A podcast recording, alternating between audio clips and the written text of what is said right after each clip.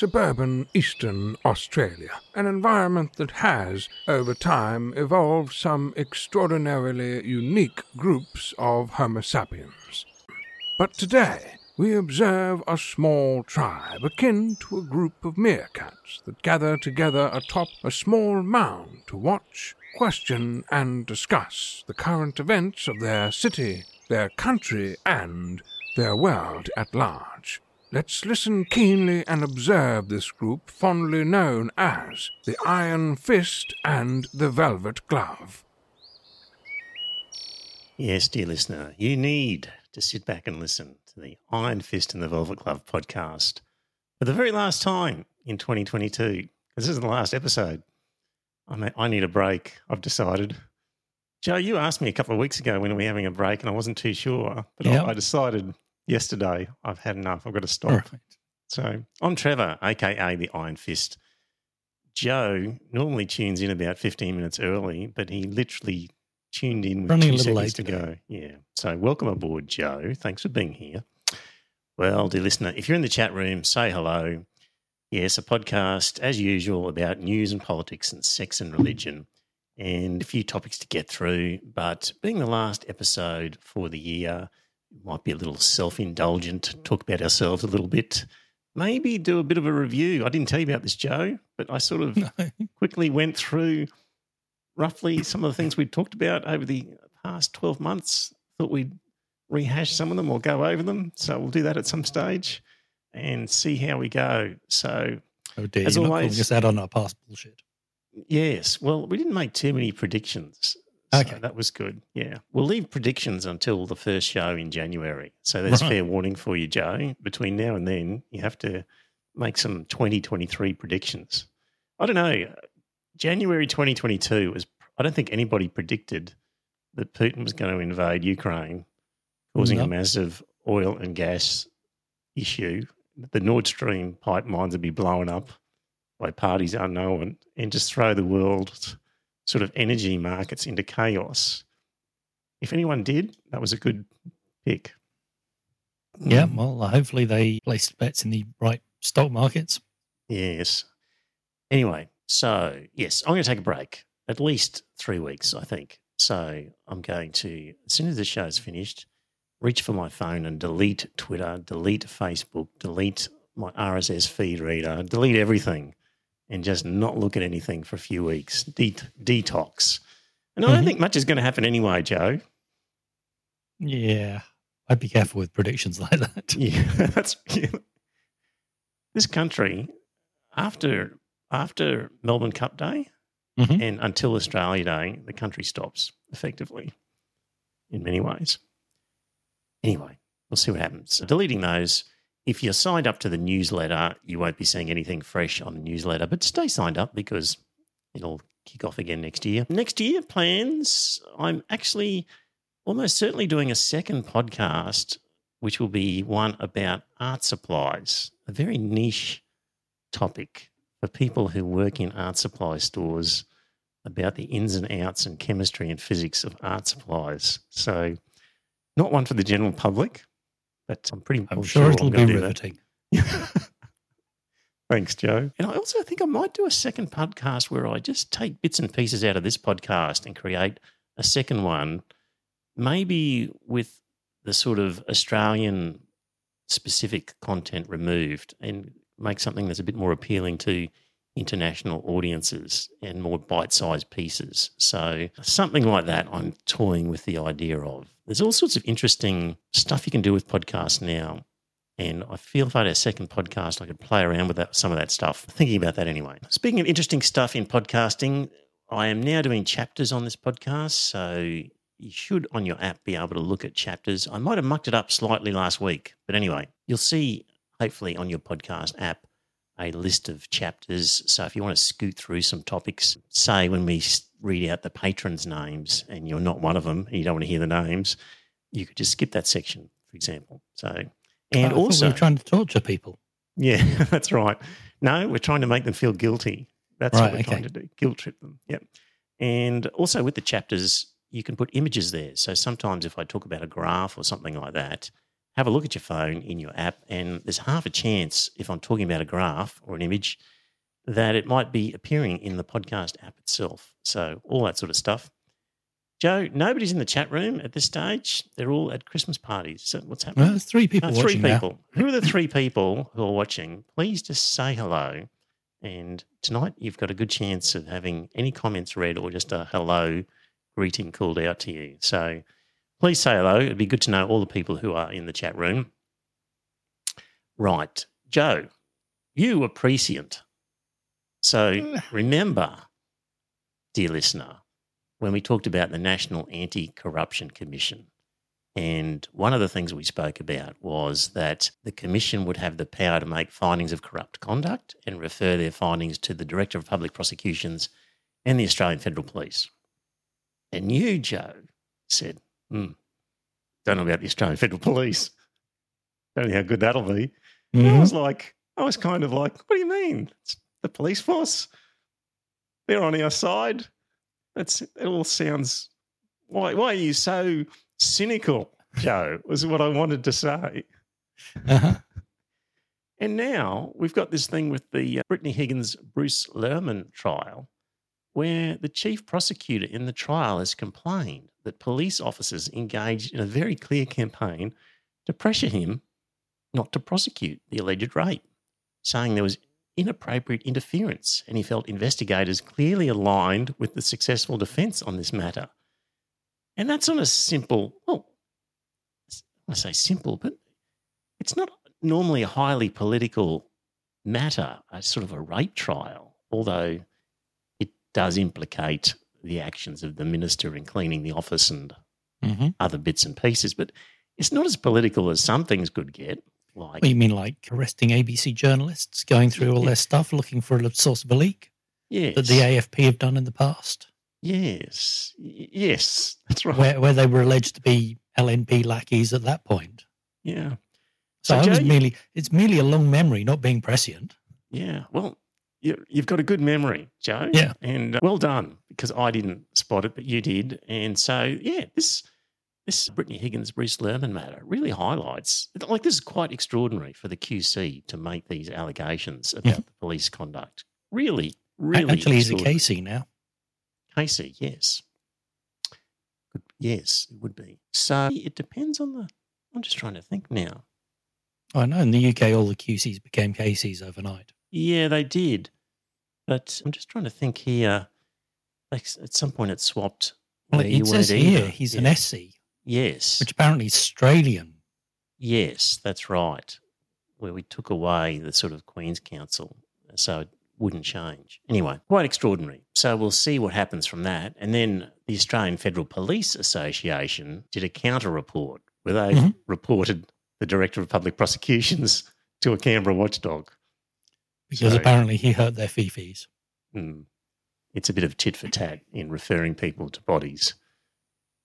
Like I said, plenty of work for the anti corruption commissions coming up. Hmm. So well done, Joe. You spotted that one. Oh, in the chat room. Bronwyn. Good on you, Bronwyn. Hello. So we've also had Joe Robodebt hearings, and it's been great because people are getting grilled and they're not allowed to just fob off and say, I, I reject the premise of your question and move on. because I uh, reject your reality and insert my own. that's right. Or I'll just fob around and say any old bullshit and and then the press conference will be over. But that's not how this works because they stop and they just say, Well, you're not answering the question and You're in Keep going. contempt. Yes. So Ben Eltham on Twitter said the real value of the Robodebt inquiry is to make unaccountable public servants everywhere absolutely shit their pants at the prospect of having a KC methodically go through every single work email they ever wrote and make them testify under oath for two days. I reckon that's a good point. I think you would hope. If it's senior public servants, yeah. Hmm, yes. I mean, Yep. The plebs, I don't think, really have any power. No. But you know what? They might be encouraged to write that email up Mhm. the chain to to say, cover their asses. just pointing out, I told you in this meeting the following situation for the record, and it's there in black and white. I, I, I know someone who went to work for the state government Mm. from private industry, been in private industry for 30 years. And apparently he became unpopular because I think at one meeting he went, Well, one, will you not just fucking shut up and make a decision?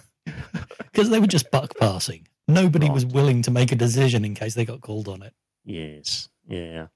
I had a friend years and years ago who was a qualified accountant, moved into law and ended up in a law firm. And there was a matter on some sort of taxation advice. And he was, because he'd only just started in the law, a relatively junior lawyer. And the senior partner was telling him, no, that's not the advice we're going to give. And he, he said, that's fine. I'm just going to put a big file note here saying I Mhm. said something quite different and you're saying this. And it's going to be very clear to anybody looking at the file whose advice this was. And that was enough to make the senior partner think think twice and change the advice. Okay. So cover your ass emails and file notes, what you Yeah. need to do. And yeah, hopefully it might encourage people to, to do more of that and might scare some people with power into thinking, crikey, I might end up in front of some inquiry at some stage. I better treat this seriously, whatever Mm. it is. We can only hope. Because up here in Queensland, we've also had Joe. The uh, there's a lab here responsible for DNA testing. so I hear you. The problem is they haven't really been doing DNA testing the way it should be being done. And so there's been an inquiry here and just again proving hopeless administration and, just terrible procedures and and just dozens and dozens of cases where where DNA evidence has not been properly assessed and potentially dozens of criminals getting away with it. And this organisation fobbing off police and saying, "Oh, we weren't able to find anything, or we weren't able to, wasn't enough evidence on the clothing or whatever." When Mhm. police are going, "Well, that seems strange because it looked like a fair amount of evidence on there." So that's another case of public service performing badly. So, what's Bronwyn say here? When I was a junior public servant, one of the first things I was told was to always put my advice on the file and not take the fall from the minister. I think attitudes have changed slightly, and it now takes some courage to do that as it potentially exposes the minister. Hmm. So, there we go. Right. Well, can't finish the year off without another mention of submarines and the ongoing saga that is submarines in this country. I, I thought the Chaser had done something about uh, us renting submarines, wasn't it? I don't know. I didn't see it. We were going to give the Americans money, crew, crew it with American crew, and Yes, I think I read that out, one out last week. yeah, Cut out the middleman. Let's just Yes. get them to to pay Wasn't for it, crew it, and record it, and and, and store it in Hmm. their waters. Well, you would think the following article is a chaser article. It's so outrageous, but it is true. So, one of the most powerful Republicans in the United States Congress has ruled out the possibility that Australia could buy several US made submarines. And this has always been a problem, dear listener, that they can't make them fast enough for themselves, let alone squeeze out a few more for us. This has been known forever. So he said, this Republican senator, Republican congressman, that's not going to happen, said Rob Wittman. Now, he's the most senior Republican on the House Armed Services Committee's Sea Power Subcommittee. Sounds like the right committee for dealing with making submarines. He said the US could not afford to interrupt its own submarine production to make way for Australia. He said, quote, I don't see how we're going to build a submarine and sell to Australia during that time. So far, so good. That all makes sense. He goes on. He could see an arrangement working. Sit down for this one, dear listener. Where the US built a submarine that operated in Australia's area of responsibility and was manned by a dual crew of sailors from both nations. It won't belong to Australia, but it'll still be an asset that they have that element of control with. And I think we can do that, he said. It may be that the US needs to have a 51% control and command, and Australia has 49%. He says here, quote, listen, in an emergency, it will come back to the United States. But if it is an emergency, the Australians are probably going to want the United States to be able to have that. But of course, because America has always taken care of Australia's defence. That's right. You know, Scott Morrison would have jumped at it and said, that's a great deal. We, we, get it at half price. Hopefully, the Labor Party is not so stupid, but I'm not so sure. I'm not so sure because they seem to be swallowing the American line on defence a lot of the time. Mhm. So, actually, a number of these first topics, dear listener, are sort of all continuation of stories that we've done in the past to some extent. That was submarines continued. This is Timor Gap continued. So, as I mentioned, Labor has decided to drop the prosecution of Bernard. Now, I think I always say Col- Colliery, but it's Cleary, I think. Anyway, Bernard Cleary. They've decided to drop that prosecution. But when it was running and Michaelia Cash was in charge, there was this argument about the evidence and how much of it could be revealed. And even some of it was not even revealed to, to Collaery himself. And it went to uh, Supreme, the ACT, Court of Appeal, who said it should be revealed, the evidence in court.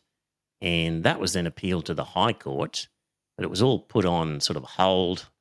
And then Dreyfus has decided to terminate the prosecution, but he still wants this stuff kept secret and he's somehow got the ACT's Chief Justice to review the whole thing. So it's back in the ACT deciding how much of the evidence could be released, even though the prosecution has basically been abandoned. So Collaery believes that the Albanese government is encased by the same circle of security advisors in and out of the public service who orchestrated the moves against Witness K and himself.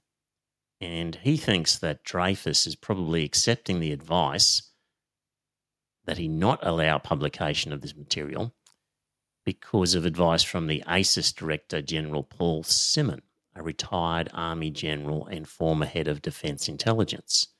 And Collaery says when you've got an ex warrior, albeit with no actual experience in the trade, you've got a man of that sort of standing who's advising you that publishing it would be in the sort of prejudicial to national security, you accept that advice, Cleary tells me, or tells him. But it's tripe, according to Cleary. It was khaki dressage. And Cleary wants a royal commission. And it should encompass not only that ASIS bugging operation, but also issues of utter, utter treachery, he says, that he hasn't been at liberty to reveal previously. Interesting. So possibly giving information to the Indonesians about the Who knows? East Some utter- Timorese. Utter, utter treachery, he says. So, on the face of it, a royal commission should appeal to the new Labor government, but it doesn't seem to be falling on fertile ground. And one reason might be that when Labor was in power during the Rudd Gillard years, they might have been doing naughty stuff as well that would come out in a royal commission. And also, wouldn't it be seen to be political? So they need to be careful how many True, political royal commissions. true. I mean, the Robodebt one was the one we really wanted. Yeah, well, yes. I mean, I'd like to see this one. Anyway, according to this article, well, if you can't have a royal commission, maybe they could do it as a referring it to the new National Anti Corruption Commission. They could be a bit more. But it you know, way. National Defence, the Anti Corruption Commission couldn't possibly. well, couldn't do it publicly, could it? Hmm. No. Anyway, we'll see what happens. According to the end of this article, it says this would put targets on the back of Downer, Alexander Downer, who later accepted a consultancy from Woodside Petroleum. Say it And- ain't so. Mm, and the late Ashton Calvert, who was Secretary of Foreign Affairs, who supervised ASIS at the time of bugging, and on retirement became a director of Woodside.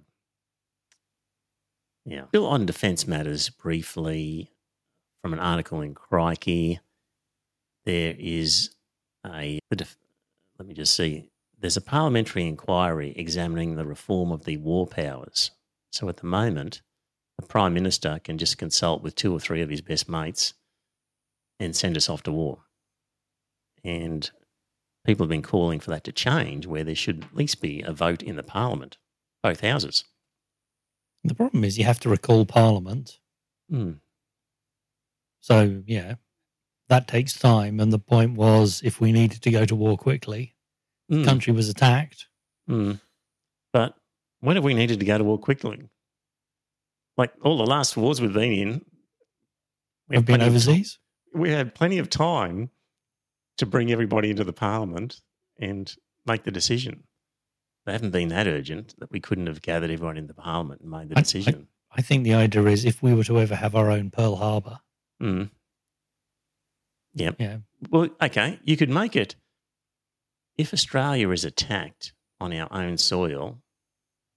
Okay, the prime minister and and Parliament is not sitting, hmm then the uh, you know okay, let the prime minister's best mates make the decision if you need to, but if it's an overseas battle or if it's one where we're actually Parliament sitting and everybody's there, get everyone together, make the decision. Anyway, the Defence Department put in a submission, and guess what? They don't want to change the current system. They like the current system Mhm. Because I think they like they like going to war, Joe. If you're uh, in the Defence Department and you want to, I mean, that's what the whole point is. If you're there, you want to go to war. You're quite disappointed if you're in defence during a period where there's no wars. Yeah. How are you going to earn stripes and stars and and other stuff? Yeah. you, you want to go to war until you've been in a war and then you don't. Yes. Or you're going to be sitting in an office back in Canberra. Yeah. Anyway, so that's the war powers show. There's only, I mean, federally and in the states, all those governments, there's only two now that are not Labor. One of them is New South Wales. And current Premier, Dominic Perrottet, took over from Gladys Berejiklian. And After she was badly, badly treated by the Anti Corruption Commission. Yes, indeed. And so this is the Premier of New South Wales. I reckon if the uh, Labor opposition just plays this tape over and over, surely this should make him unelectable. Anyway, let's go with him speaking a little while ago. territory to pass laws requiring priests and other religious ministers to breach the confessional seal to report cases of child abuse. Now, I understand the motivation and the rationale for this legislation, as I'm sure everyone here does. As a Catholic, I find the sexual abuse and subsequent cover ups that have gone on in the church a crushing betrayal not only of the victims but of believers too. We all share in the responsibility to combat the plague of sexual abuse of children and minors and make sure it never happens again. And at the same time though, we need to be clear about what this kind of law does. It compels under threat of imprisonment ministers of religion to violate their conscience in a way that is so grave that will result in their summary expulsion from their church. That isn't just a matter of preference. It's a matter of deep theological conviction that the confessional seal is sacrosanct for every priest and every penitent, no matter who and no matter what sins are confessed. It is an essential doctrine for many Christian denominations, and no state legislator can change that fact. But if governments claim the authority to outlaw one religious doctrine, it's only a matter of time before they will outlaw others. So each of these examples reflect changes that are taking place right now and suggest the prognosis for religious freedom in Australia is not good. We've reached a point where, in, a, in very practical, tangible ways, Christians are being forced to, to, to choose to serve either God or Is that someone you want in charge of your state, Joe? Well, do- doesn't the Bible say, render unto God what is God's, render unto Caesar what is Caesar's? Hmm. But also, you know, I, I understand their reticence, but they're not even meeting us halfway. Hmm. They don't say absolution in cases of uh, confession of child abuse would be uh, Withheld. Withheld unless you go and confess all to the police, Right. which, yeah, is a simple thing to say. That is Mm. a, a a prerequisite of of absolution, Mm. and and I you can still keep your seal of confession and just say, well, you've come and confessed it to me, but you know, if you want to be absolved of these sins, you have to go and fess up, not just to somebody who can't tell anyone, Mm. but yeah, face the music for it.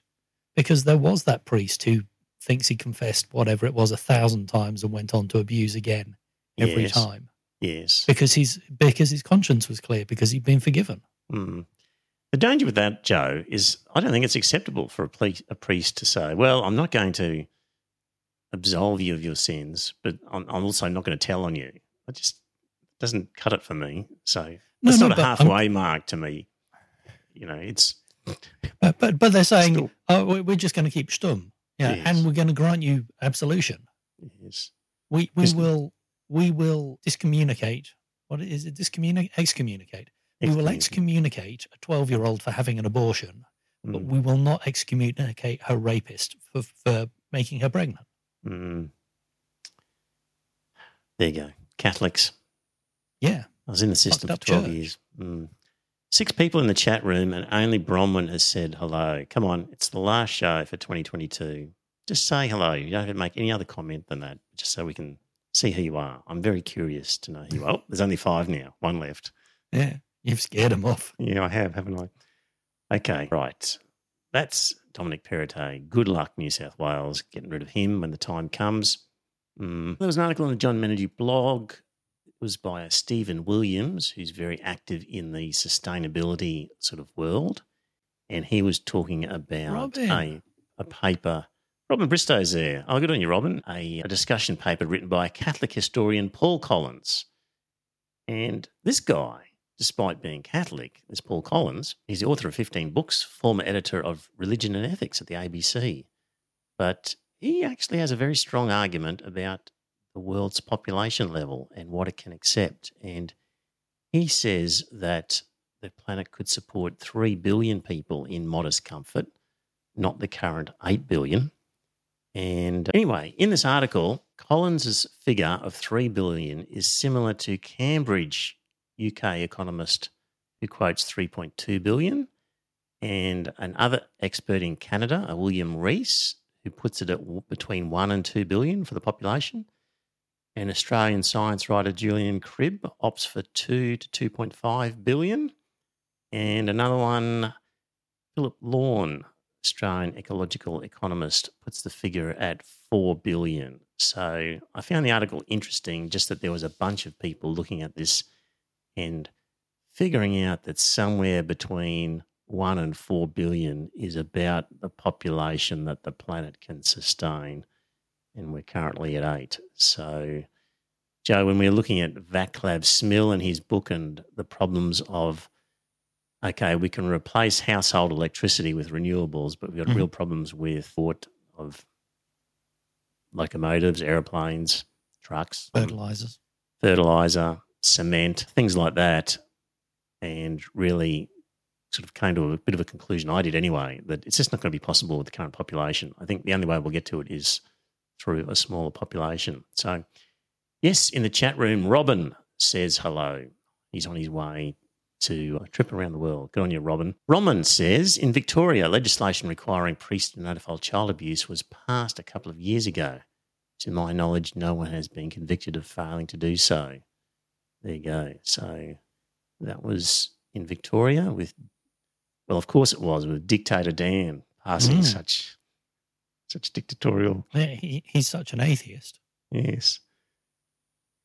Yeah, China's human rights abuses. I may have mentioned this previously, I don't know, but I came across it again. It's really hard to know what the truth is. About the Uyghurs? Yes. Do you know what the truth is, Joe? No. No. I know one of the prop- arguers or the proponents about the amount of sort of human rights suffering of the Uyghurs, some Christian guy who had a real agenda that was responsible for a lot of it. Anyway, stumbled across this old article. So this is hmm. from 2019, July. Last week, 22 mostly Western countries launched the world's first major collective challenge to China's crackdown on the Uyghur Muslims in a joint statement to the United Nations, the 22 mostly Western countries criticised Beijing for what they called uh, disturbing reports of large scale arbitrary detentions and widespread surveillance and restrictions. But the next day, 37 other countries jumped to Beijing's defence with their own letter praising China's human rights record and dismissing the reported detention of 2 million Muslims. And nearly half the signatories were Muslim majority nations who you would think might be sympathetic to the plight of fellow Muslims in China.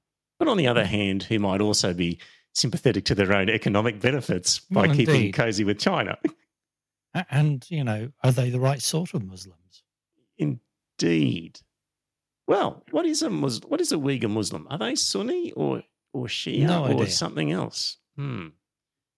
So the Muslim majority nations that supported China included Pakistan, Qatar, Syria, United Arab Emirates, Saudi Arabia. So anyway, this is why it's so hard to tell where the truth is on these things. Actually, I've got a little I've got a little picture I can show you of this, which is countries in orange posed, well, complained about China's human rights record with the Uyghurs and The, The green- majority are Sunni, apparently.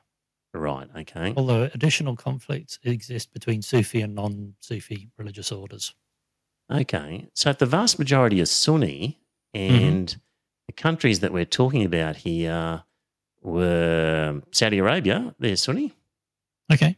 Yeah, it's because it's Iran that's Shia and Saudi Arabia are Sunni. So they were the right kind of Muslims. Yeah. Um, hmm. Anyway, again, it's one of those things where it's really hard to tell what is going on there. One of the things that always strikes me about this, Joe, is if they're really wanting to wipe out the Uyghur population, it must be a fairly recent thing because during China's one child policy, Mhm. there was a group that was exempt from the one child policy. Oh, is it the Uyghurs? Indeed. Okay. So it just it's odd that if you were wanting I- to commit genocide of a group, you wouldn't have. I was reading about the one part of China that didn't stick with Beijing's time zone, and I thought it was the Uyghur areas. Maybe Don't they seem to have an amazing amount of autonomy. Don't- This is the problem. It's so hard to know where the truth is on these things. So I'm sure Anyway. Landon would have a little more information. yeah. Well, you know, that's the other thing is just because you're living in a country Yeah, that's true. as an expat, you may no disrespect to Landon Hardbottom. How could I disrespect a man with that name? Mm. But, you know, people living in Australia, Joe, I run into every day, have no idea how this country is operating, let alone expats in Mhm. a foreign country trying to figure out what's happening in a country. Yeah, just just because somebody's lived somewhere doesn't mean they are an expert by any means. I know my uh, friend, my one of my neighbours was in Chile, and and he came back and he said, "Oh, you know, the people people in Chile, you know, they really hated that uh, socialist Allende government." And I was like, "Mate, he's quite well-to-do guy," and I was like, "Mate, you were just obviously hanging around with a, diff- a different class of Mhm. person, so you got a distorted view of Chileans." Current Chileans' impression of Allende. Uh, It was interesting when my brother came back from backpacking around Australia. Mhm. His view of Australia very, very expert? different. Well, but very different to mine because he'd been living in caravan parks. Okay. Yep. So he he'd been living with mostly itinerant workers, Right. uh, and so he'd seen a completely different side of Australia to that that most of us see. He probably didn't see any Australians in if they were itinerant workers. They were all probably backpackers and Well, Fijians. Mean, and he said there and- were some miners in the. Right. Is that out Kalgoorlie? I think somewhere Okay. around there. There you go. Yeah. So, yes. All right. In the chat room, Antonio says hello. Good on you, Antonio. There's six people in the chat room. Three have identified themselves Bronwyn, Robin, and Antonio. Come on, remaining three, just say hello. All right, given it's the last show, time to thank the patrons. So, dear listener, currently there's 54 active patrons. And in summary, only three people cancelled their patronage in 2022. On the other hand, only five new patrons signed up. So Still a net gain. a net increase of two. Give us enough time, And we'll piss 2,000 everyone off. years. yeah. Wait till we get back to the Indigenous issues and the voice to Parliament. That's that's when the patronage is really going to plummet because you're not going to like what I say again. Mm-hmm. but anyway, so yeah, net increase of two. If you've been thinking about becoming a patron, do so. You can sign up now, even though I'm not going to do an episode for three weeks. 'cause You won't get charged. You only get charged when we do an episode. One dollar, two dollars, five dollars. You pick a figure there and sign up. Go to ironfistvelvetglove.com.au and you'll see the Patreon donation link. Head in there. It's easy to do. Be great. So, yeah, our most recent patron was Danny Borland, who signed up in November 2022. And our longest supporting is Janelle Louise, who started on the 17th of December 2016. Janelle, next week, it'll be six years. Commiserations. yeah. so, I'll quickly read through the names. If you've got, now, if you've got chapters on your app, you could just skip through this part, or you might like to just sit back and silently thank the people for being a patron and supporting this podcast. So, me thoughts and prayers. yeah. In 2022, signing up were Danny Borland, Obrada Puskarika, Antius Sentiment, Christian Hennessy, and Mark Clavel. And in 2021, signing up was I, Tom the Warehouse Guy, Rick Greg P, and Shannon Legg. From 2020, we've got Don Tuvey, Matt Dwyer, Sue Cripp, James Leanne, Branwen Wayne, David Hanby, Virgil, Craig Ball, Shane Ingram, Yam Yam Blue, Zambuck, David Copley, and Graham Hannigan.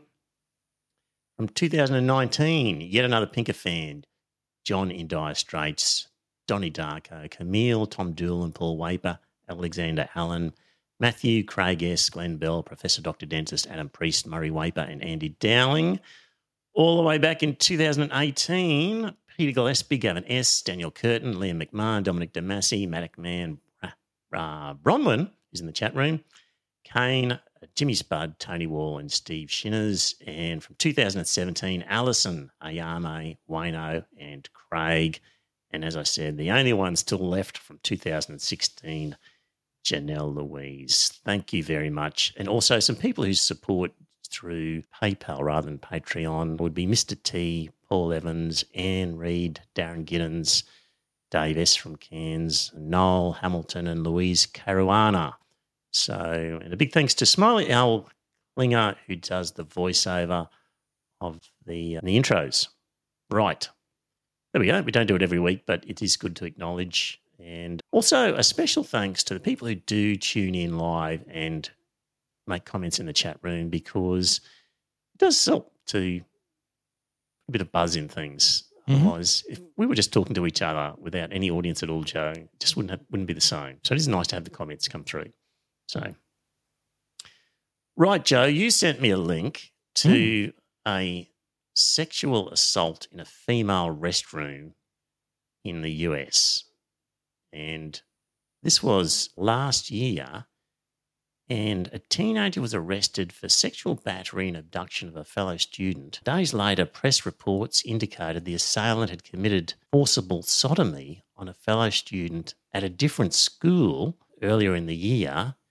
And this had occurred in the female restroom while the assailant was wearing a skirt. This is a clash of rights, Mm. as has been discussed in the past. Hmm. So, because this person was transgender, they were allowed to go into the female restroom, even though they had a penis. Is Mhm. that what we're getting at here? And therefore had an opportunity to commit a crime Well, or So, so there have been loud voices saying, just because they said they were trans doesn't mean they're trans. Hmm. However, this is the same group that says as soon as somebody identifies as trans, they're trans. Yes.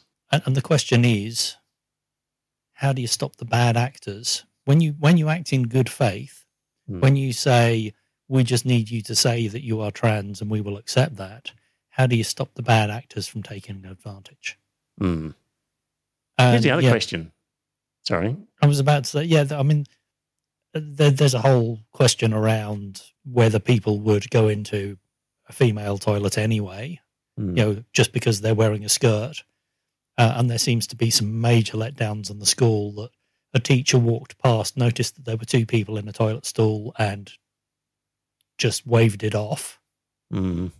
because you know may, maybe one of them had had a bad breakup and needed consoling.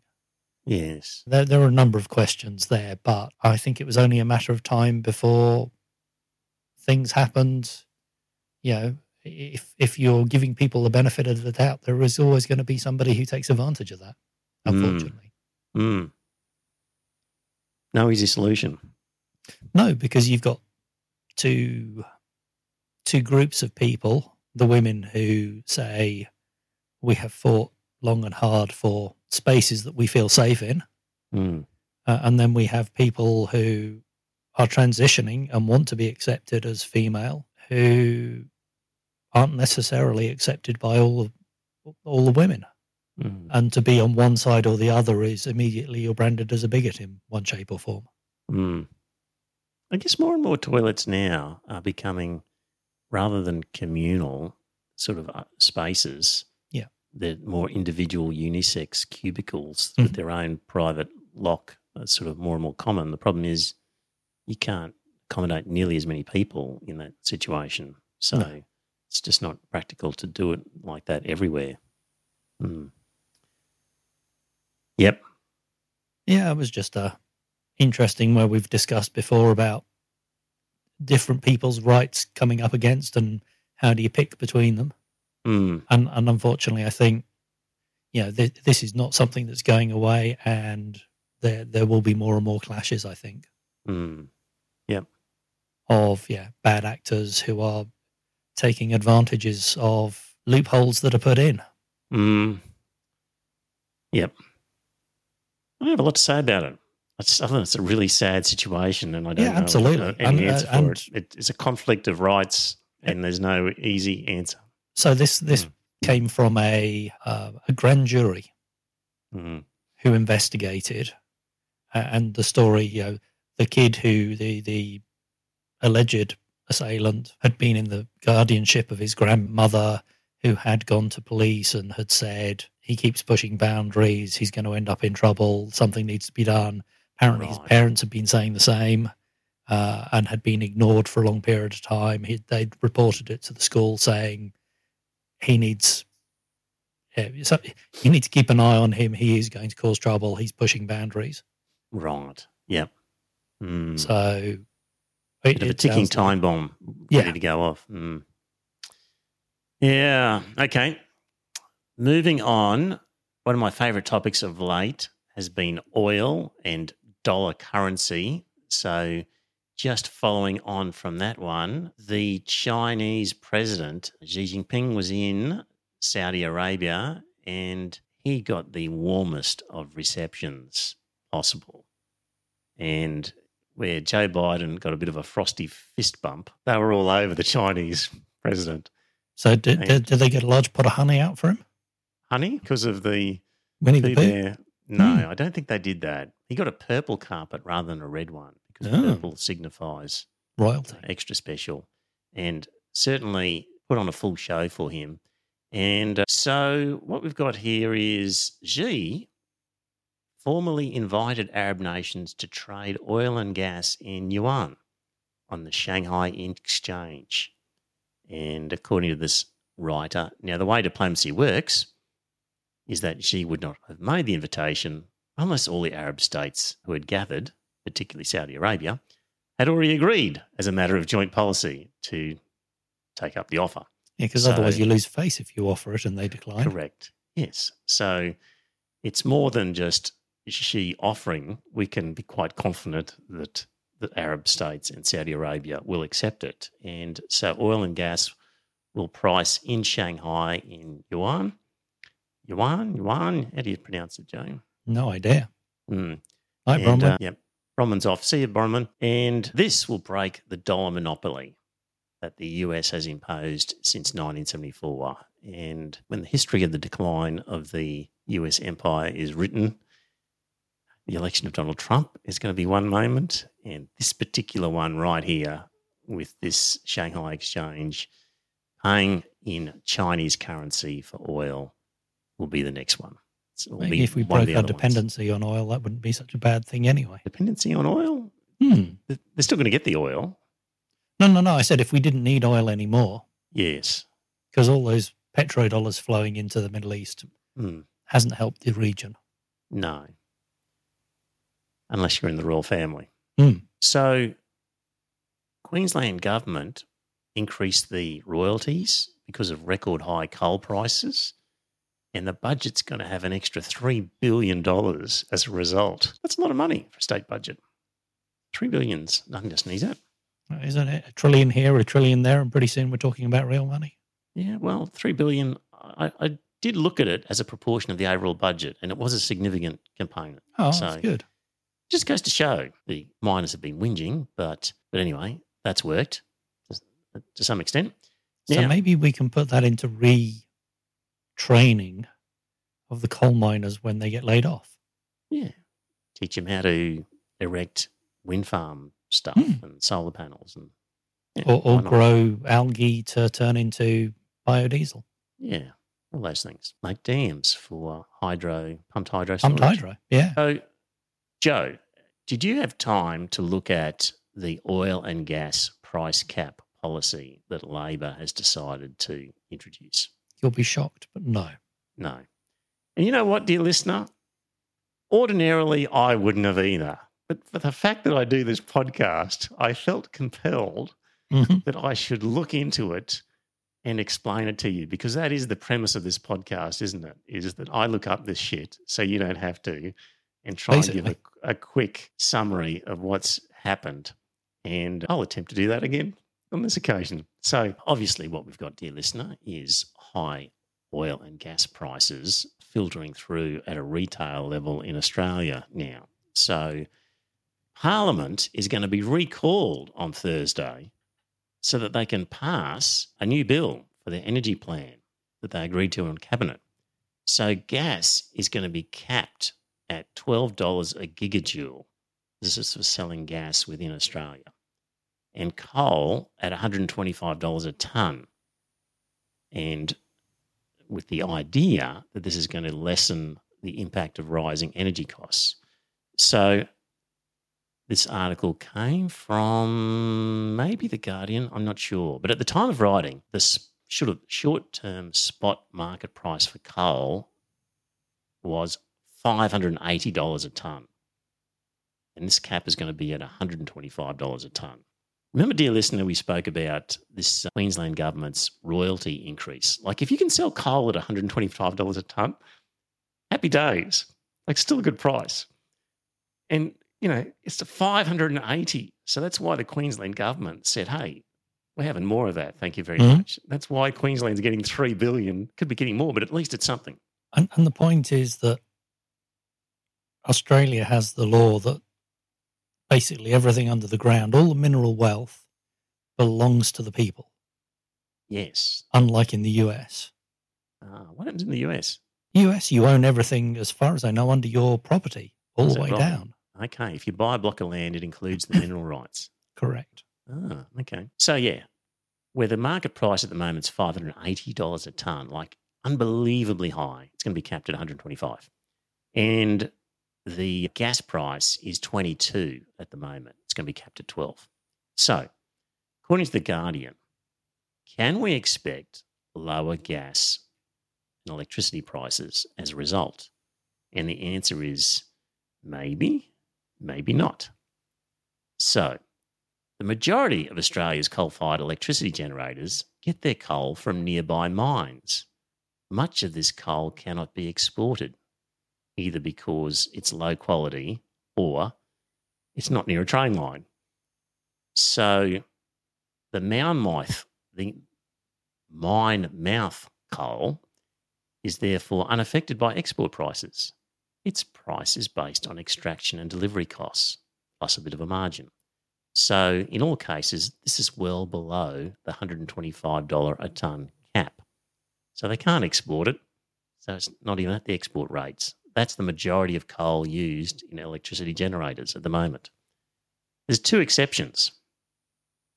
Two of Queensland's eight coal fired generators are supplied by mines that are able to divert their coal to export markets. In New South Wales, coal from most of the mines can be diverted to export markets, but much of this supply is already contracted for years ahead. So the price is already locked in for the short term, well, next few years anyway. So at the moment, there's only one power station, the Eraring station near Newcastle, that's paying a price higher than the cap of $125. Here's the kicker this is where it helps if you've been listening to this podcast religiously all year. In the national energy market covering Eastern Australia, remember the price of the most expensive generator sets the price all generators receive.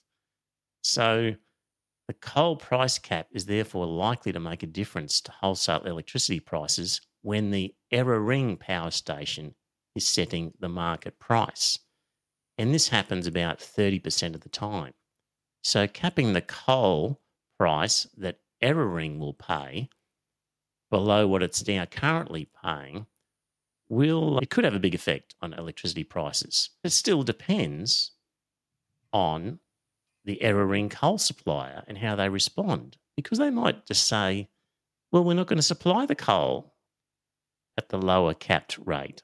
So there doesn't seem to be at the moment an obligation where the government is saying not only are we capping the price, but we're forcing you to sell to us. Mhm. So the coal companies could just go, okay, we'll just export it then. Yep. If that's the domestic rate, we'll sell it overseas. See how all that pans out. So if they continue to supply the coal at the lower capped price, then that might reduce the price of electricity. If it chooses not to, then we could have a supply crisis and the prices could go up. What about gas? So, similar to the coal story, although it's a lot easier to export gas. So, as a result, the domestic gas prices are more closely aligned with the export prices. So, the question is whether gas suppliers will sell uncontracted gas at the cap price or politely declined. So, the government hopes that the gas suppliers will ensure supply. It remains to be seen. So, we've yet to see what the deal will be if the government is also going to say to the gas suppliers, well, the new cap is $12 and you must supply us domestically with some. Remember, dear listener, Western Australia, when they granted licenses, told them in the very first place, you've got to keep X amount for Western Australian consumption. That's part of the deal. Nobody else smart enough to do that. So, right. So that's the complicated story about the pricing. And according to this article, are there any better solutions? Well, they could just increase the royalties, get money from the increased royalties, and use that to subsidize consumers. That would make sense. Would. Hmm. Don't care where you're selling it, but if you're selling it at these rates, we're collecting this royalty and we'll use it to help our local Australians pay the extra costs. We, we could also Could be a little that. less profligate with our energy use, but We could. But now, a really good article in Michael West Media where, let me get this straight, and I, on this occasion, I need to put a little graph up again on the screen. And if you've got chapters in your podcast app, you will, with a bit of luck, see the same chart appearing. So, so according to this article in the Michael West blog, the plan does nothing to secure tax revenue from coal and gas exporters who continue to make obscene profits from resources that ultimately belong to all Australians. So remember, in the UK, Boris Johnson's Tories hit the fuel companies with a super profits tax of 25%. And Rishi Sunak is hoisting that to 35%, a bit like the Queensland government. Nothing of the sort here. So this article is saying that's what we should be doing is increasing the royalty and then using some of that money to help local consumers. And if you look at, of course, the fuel sector's companies are all crying, you can't possibly do that. And uh, now let me just read on a little bit further from here. The price caps only apply to the domestic market, and the vast majority of Australia's coal and gas is exported. Around 75% of gas extracted in Australia is liquefied into LNG and exported to the global market. In the coal industry, it's even higher. 90% of black coal goes to exports, which are currently fetching close to $600 a tonne. So, 90% of coal produced in Australia is selling for almost five times the proposed cap of $125. So when these fuel giants cry poor about the price cap, remember 90% of their production is at obscenely high prices in the export market. And there was a report put out by the Institute for Energy Economics and Financial Analysis showing that if gas was $7 a kilojoule, then the gas fields would be profitable. So the $12 cap is quite generous. And, and the chart refers to what percentage of Australian government revenue we get from the oil and gas sector as a percentage of the total oil and gas sector revenue. And you can see back in the early 1990s, our government was getting 30% of the oil and gas sector revenue. And now it's somewhere down around 8%. So we're not getting nearly what we should be getting, even historically. And, and don't even start to compare us with Norway because Norway has been taxing its gas and oil export profits at 78%. So we in the early 90s were about 30%. We're now down to about 8%. Norway has been collecting 78%. And it looks suspiciously like it's gone down since around the Howard years. Yes. And make sure you're sitting down for this. The Norway Ministry of Finance estimates that the Norwegian public will receive 204 billion Australian dollars or $38,000 per citizen in 2023 in, in export profit tax. Like huge figures. And, ha- and how much do Australians get? Bugger all. It doesn't put it, it doesn't give it in a per head amount. It, it does. Oh, 58. I thought uh, it was. No, that's 58. I thought it did Oh, we're going to get a $58 bill relief. that was this. it. Yeah. So the graph on the screen and hopefully on your app in the chapter, shows how our share of the revenue has declined. Sort of back in the uh, late 80s, it was as high as 58%. Yeah. Plummeted fairly quickly. So, yeah, as I said, Norway, 78% tax on oil and gas exports. It's now, the, the Norwegian Sovereign Wealth Fund is now worth 1.5 million Australian dollars for every Norwegian family of four. If only our politicians had had the guts to do something similar. Yeah, but yeah, I mean, think think how many tax cuts you could give to the rich. Yeah, with that amount of money in the bank. I know. Uh, so that was a good article by a guy Daniel Bleakley in the Michael West blog. Bloody commies wanting to tax those hard working, uh, uh, hard working, working mining ex- companies. Execs, yes. They're all foreign owned. Mhm. It's not even as, you know, if only they were Australian, at least. All foreign owned. Right, Joe. Year in review. I was looking back through the last 52 episodes, but uh, got half an hour. You not got, you Mhm. got, got anywhere to go? No, I, I have a glass of rum. We'll take our time. Still got five listeners. Right, back in January, Novak Djokovic was evicted. He'll be back. He was. Yeah. Yeah, he was in the something open recently. Hmm. He's, he's, they're definitely letting him back in the country now, even though he is unvaccinated. So I'm okay with that. I kind of feel like don't really need to police people now because there's enough of the population. I think Grace Tame was in the news. Australian of the Year. Not a fan of Scott Morrison. Gave him That's the right. evil She wouldn't side smile, eye. would she? Mm.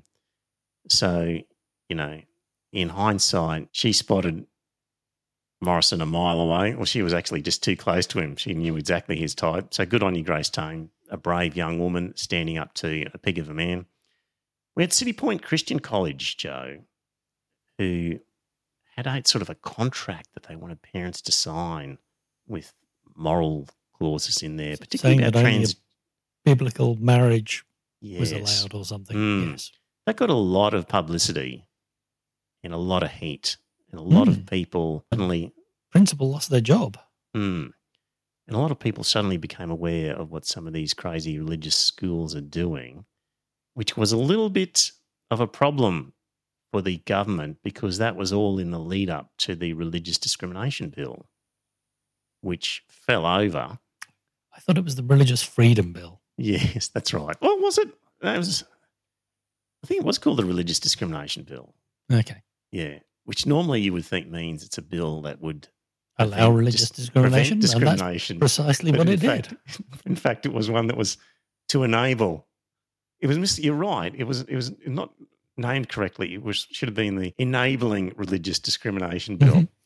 And the only reason it failed was because they insisted on the right to be nasty to trans people, and that was but- enough. But only teachers. I think Yes. students were protected. Correct. But that was enough to tip over the extra votes. And had they had they given in on that issue, the damn thing might have got through. It was it was a near thing relying on the on on people's sympathy for the trans community that actually stopped that bill I, I thought passed. it was, again, gay marriage, not the trans. Mm, no, I'm pretty sure it was trans on that one. Okay. Hmm. What else do we have? We had April Sun in Cuba. Ah, yes. That was enough for people to go, What? It was still better than the GG's wife. It's a close thing. You know, you're right. Even April and oh, it's a it's a close thing. I wouldn't like to. I wouldn't like to pick one of them. Ukraine, then.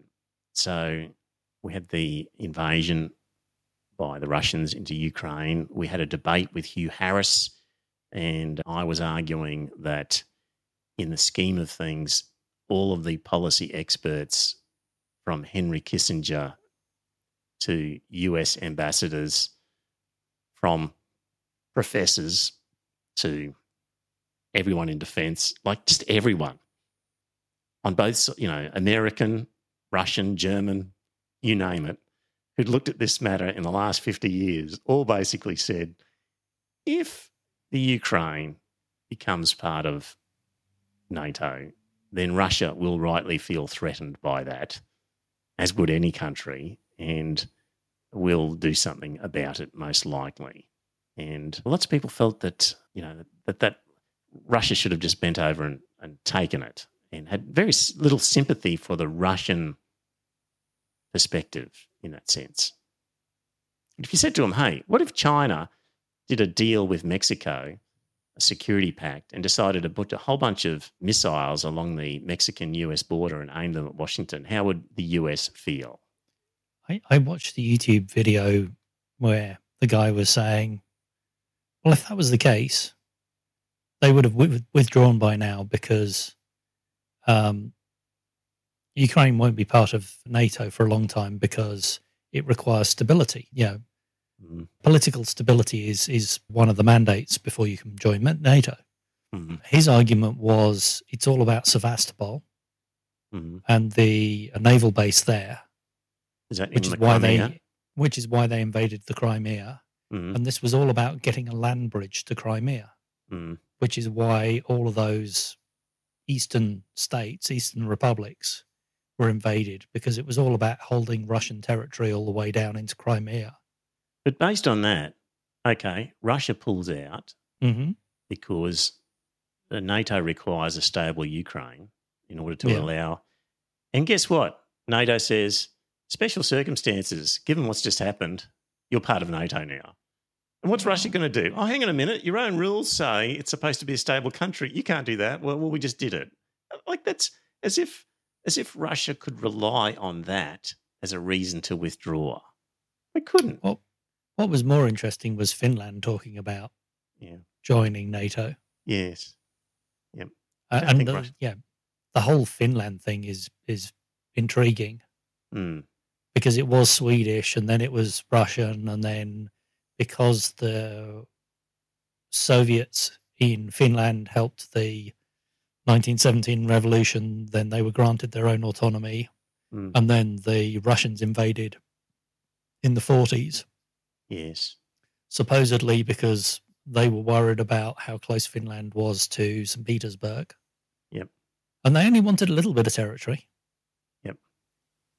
And And Finland ended, ended up ended up giving up a bit of territory as part Yeah. of the 10%, I think. yeah of that sort of not unlike the bit of strip of land that is the Donetsk and Crimea Well, yeah, region. um, so not So- unlike the bit of West Sevastopol again, Crimea. Crimea, So, yeah. so they gave up a bit of Crimea. That was Yeah. fine. The the war ended, Mm. and then it was a bit of Donetsk and the other one, and and then next month it'll be a bit of this, and Mm. then Mm. yeah, how how many invasions do they have to give up just a little bit Mm. before Russia is satisfied? Mm. Well, I think Russia's going to take a lot more now because they're thinking, well, we'll just keep going. We're just going to grind you in. You know, it's a siege type thing now. Like, just it's going to be a very cold winter, and they're just going to wear them out. I was watching this YouTube thing where basically these guys were saying that Putin expected that there would be some negotiation once he had kicked off things, and he was shocked that there was no negotiation. So anyway, Ukraine, which then kicked off, you know, Putin was basically saying, I'll still sell you oil and gas. Happy to still keep doing it. But, you know, we had Nord Stream blowing up and we had the uh, Germans sort of not wanting to buy stuff. So we've now got an energy crisis that's affecting the world. Joe, you're frozen if you're still with me. You'll probably have to disconnect and reconnect. So, anyway, Ukraine, which nobody predicted at the beginning of the year would kick off, and it has, and it's led to really some very consequential things where you've also got now this sort of collaboration between Russia, India, Iran, China, Arab states, and it's really accelerated a, a multipolar world as opposed to the unipolar world of American hegemony. So it's had a really rapid effect on on creating new alliances and and changing power structures in the world. Really accelerated a lot of stuff. So so it's been a really monumental event in that sense. Lismore got flooded and that's just going to be a continuing problem around Australia with areas that are heavily populated that are regularly flooded now because of climate change. So at some point, government's going to have to chip in and, and buy whole towns and move people elsewhere because insurance just won't cover them anymore. We had Noosa Temple of Satan stuff. We had a great result down in the Gold Coast with the prayer room. We had a terrible result in Brisbane with the religious instruction classes. So we're still sort of update on that is Department of Public Prosecutions has no interest in have not contacted us at all. So we're quite relaxed now about that. And we'll probably just get confirmation from them next year that they're not going to do anything. So, and then uh, think about what to do, if anything, with satanic activism. Not sure what we'll do there. We had a mythicism debate on the podcast. So that was good. We had Hugh Harris and Cameron Riley talking about whether Jesus did exist or not. That was a good one. And what else did we have? Karl Fitzgerald talked about land banking. In the UK, we've had Boris giving way to Truss, giving way to Rishi Sunak. And after the election, we had new Labor government, Morrison's secret ministries, and Nord Stream. Oh, and computer chips has been the other one that has sort of come about in recent times. So let me just see where Joe is. He disappeared and see if he's trying to make his way back. Oh, yes, he's somewhere in the ether there, somewhere, trying to get his connection going again. So, what are the big themes coming out of 2022? I would say number one, not a good year for Christians in Australia. So, goodbye, Scott Morrison. Goodbye, that Conservative government. Not that there's a shortage of Christians in the Labor Party, but at least they're not as crazy. The religious discrimination bill didn't get up. So, and they've took some hits. People became aware of things, and it wasn't a great year for Christian power in Australia. Obviously, it wasn't a good year for the Liberal Party. They've been exposed as having been contaminated by this sort of Christian fascist nutters. Other thing about 2022, demonstrating those elections, I think, as well, is boomers their power is in decline. So, baby boomers have been such a large cohort that any government wanting to win elections has had to pander to policies that benefit baby boomers, sometimes at the expense of other generations. So, when boomers were buying houses, they would create is that were low taxation for people acquiring houses. As people were wanting to increase their superannuation, and that became important to boomers. A whole bunch of really generous tax concessions in superannuation. So, so it's been the case that Australian governments have had to, if they want to get elected, really provide policies that, that uh, are beneficial to that boomer generation. And the recent election demonstrating that the power of the boomer vote is in decline. So that's an interesting sort of part of 2022. Joe, you're back. I was just saying boomers are in decline, and it wasn't a good year for the Christians or for the Liberal Party, 2022. And the other theme coming out of 2022 would be just in the world, I'd say that China is sort of cemented its ascendancy. Further evidence of US decline. The sort of BRICS nations, Brazil, Russia, India, China, South Africa, now being joined by a bunch of others into a multipolar world that's in ascendancy. Europe is in trouble because of energy and just going to cause sort of a de-industrialization. And well, if Europe is in trouble, then the UK is just simply fucked. Like they've got all the troubles of Europe, plus Brexit is coming home with all the consequences of that. And honestly, if you had friends and family in the UK who had the opportunity to emigrate to another country, Joe, you must you have friends and family over there who could move, who must be considering it, or especially young people? Nobody's mentioned it. Okay, all right. I mean, family can't move. Right. I mean, the only person in the UK is mum. Mhm. She's not very mobile. Yep. Other people are elsewhere. Mm, okay.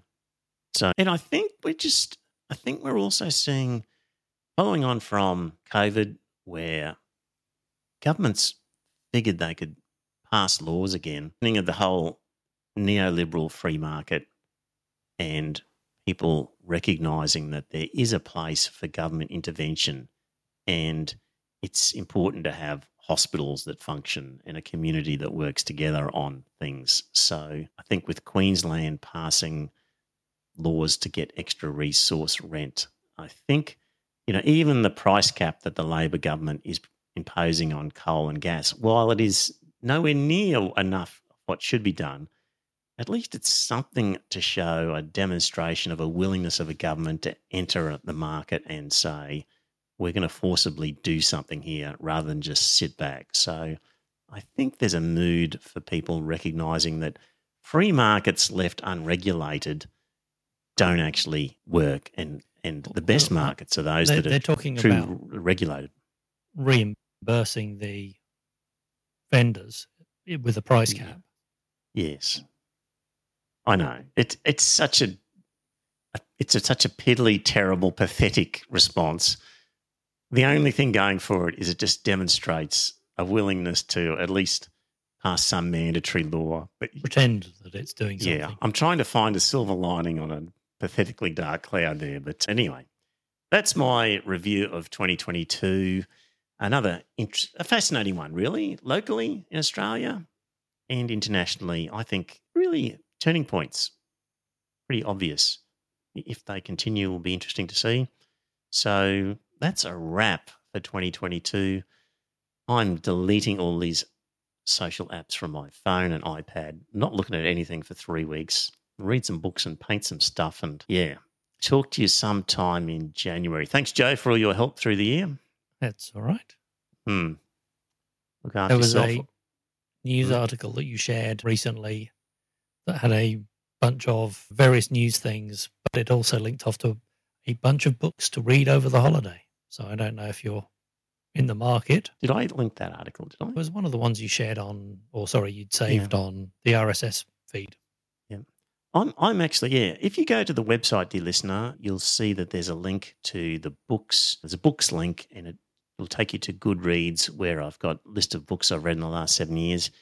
I'm actually inclined, Joe. I want to go through some of those books and just Hmm. and just reread bits of them, where because I've I've highlighted and scribbled on them all. So I actually don't really want to buy many new ones at the moment. I want to sort of revisit the old ones and and remember what they said is what I'm thinking of doing. Well, This Yeah. was, as a for instance, Governomics Can We Afford Small Government right. as a book. Okay. Who's it written So- by? Miriam Lyons and I, whoever I is. Don't know. Yeah. Okay. Well, yeah. I don't think I want to buy too many new ones. I just want to go over the old ones I've got. That's the theory. All right. Well, let's get out of here. Thank you, dear listener, for paying attention during the year. Don't delete us from your app. I will appear again at some stage in early January. Talk to you then. Bye for now. And it's a good night from him. Now, a matter of great importance has been brought to my attention. I speak, of course, of the generous contributions made by the patrons of the Iron Fist Velvet Glove podcast. These fine men and women have sacrificed so much for their countrymen. Never before, in the field of human conflict, have so many owed so much to so few. To those of you who are not yet patrons, I say this give generously of yourself. Give until you can honestly say, I have nothing left to offer but blood, toil, tears, and sweat. Let me see, what is the time? Ah, 10 a.m. Now, where's my whiskey and cigars?